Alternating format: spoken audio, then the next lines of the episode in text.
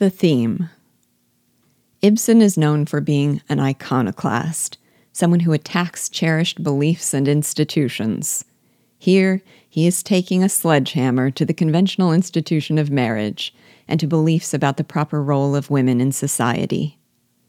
As I've said several times before, the domestic scene upon which the curtain first lifted would have been, for audiences of the time, a comfortable and familiar one. Torvald is the man of conventional scruples who sets his household's moral standards. He is provider for and protector of his sweet, helpless pet of a wife. And she, in return, is submissive and affectionate, defers to his judgment, acquiesces to his rules, and delights in being his dull wife. But over the course of the play, it is as if another curtain is drawn back to reveal the dark reality behind this role played bliss. In the words of biographer Montrose Jones Moses, Ibsen's conception for this play was, quote, Here a tragedy is being lived, a tragedy in which individuals are being impeded by a false system of social duties and responsibilities. I'm going to show you a husband to all outward appearances conforming to the most polished terms of the code. A wife who seemingly is fulfilling the dictates of the marriage law to honor and obey. Now, let us analyze step by step. Let us rend the veil and reach the truth. Unquote. And what is the truth that is reached? Simply put, Ibsen believes that conventional, male ordered society stifles women in the development of their distinct natures, and in doing so, it deprives them of personal fulfillment, and it deprives the world of what they uniquely have to offer.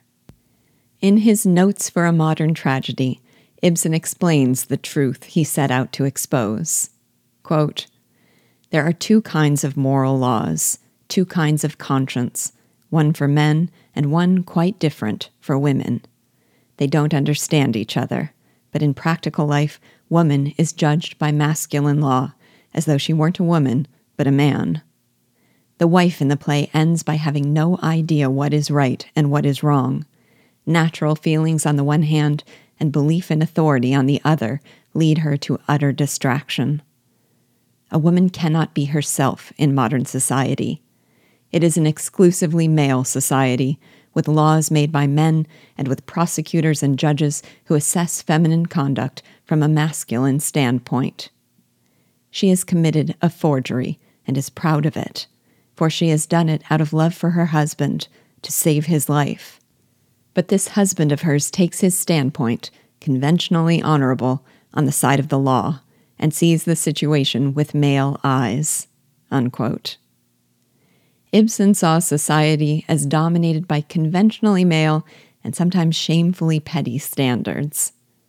Torvald is governed by these paltry principles, and that is why he concerns himself so much with appearances and cannot grasp the nobility of Nora's motives.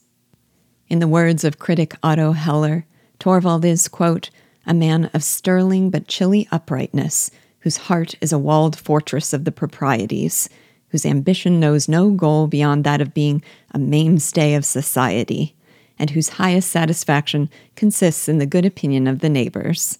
Unquote. Ibsen saw women, by contrast, as possessing, quote, an instinctive genius which unconsciously hits upon the truth, unquote.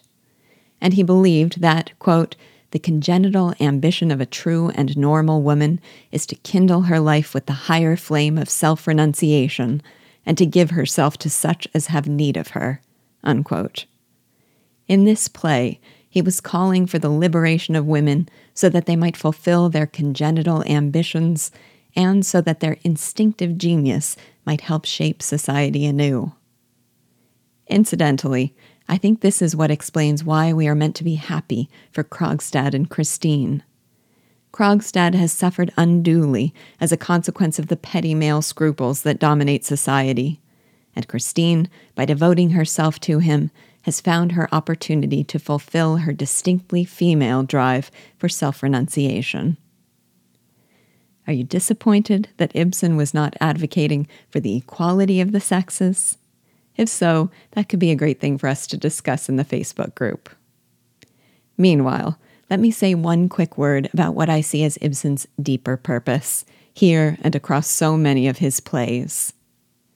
Biographer Meyer says of the women's liberation theme in A Doll's House, quote, Instead of sallying with the old debating club questions, shall women study, vote, practice a profession? Ibsen hoists into the light the main consideration Shall woman truly live? To live, in Ibsen's sense, is to be an individual, and individuality requires freedom. Unquote.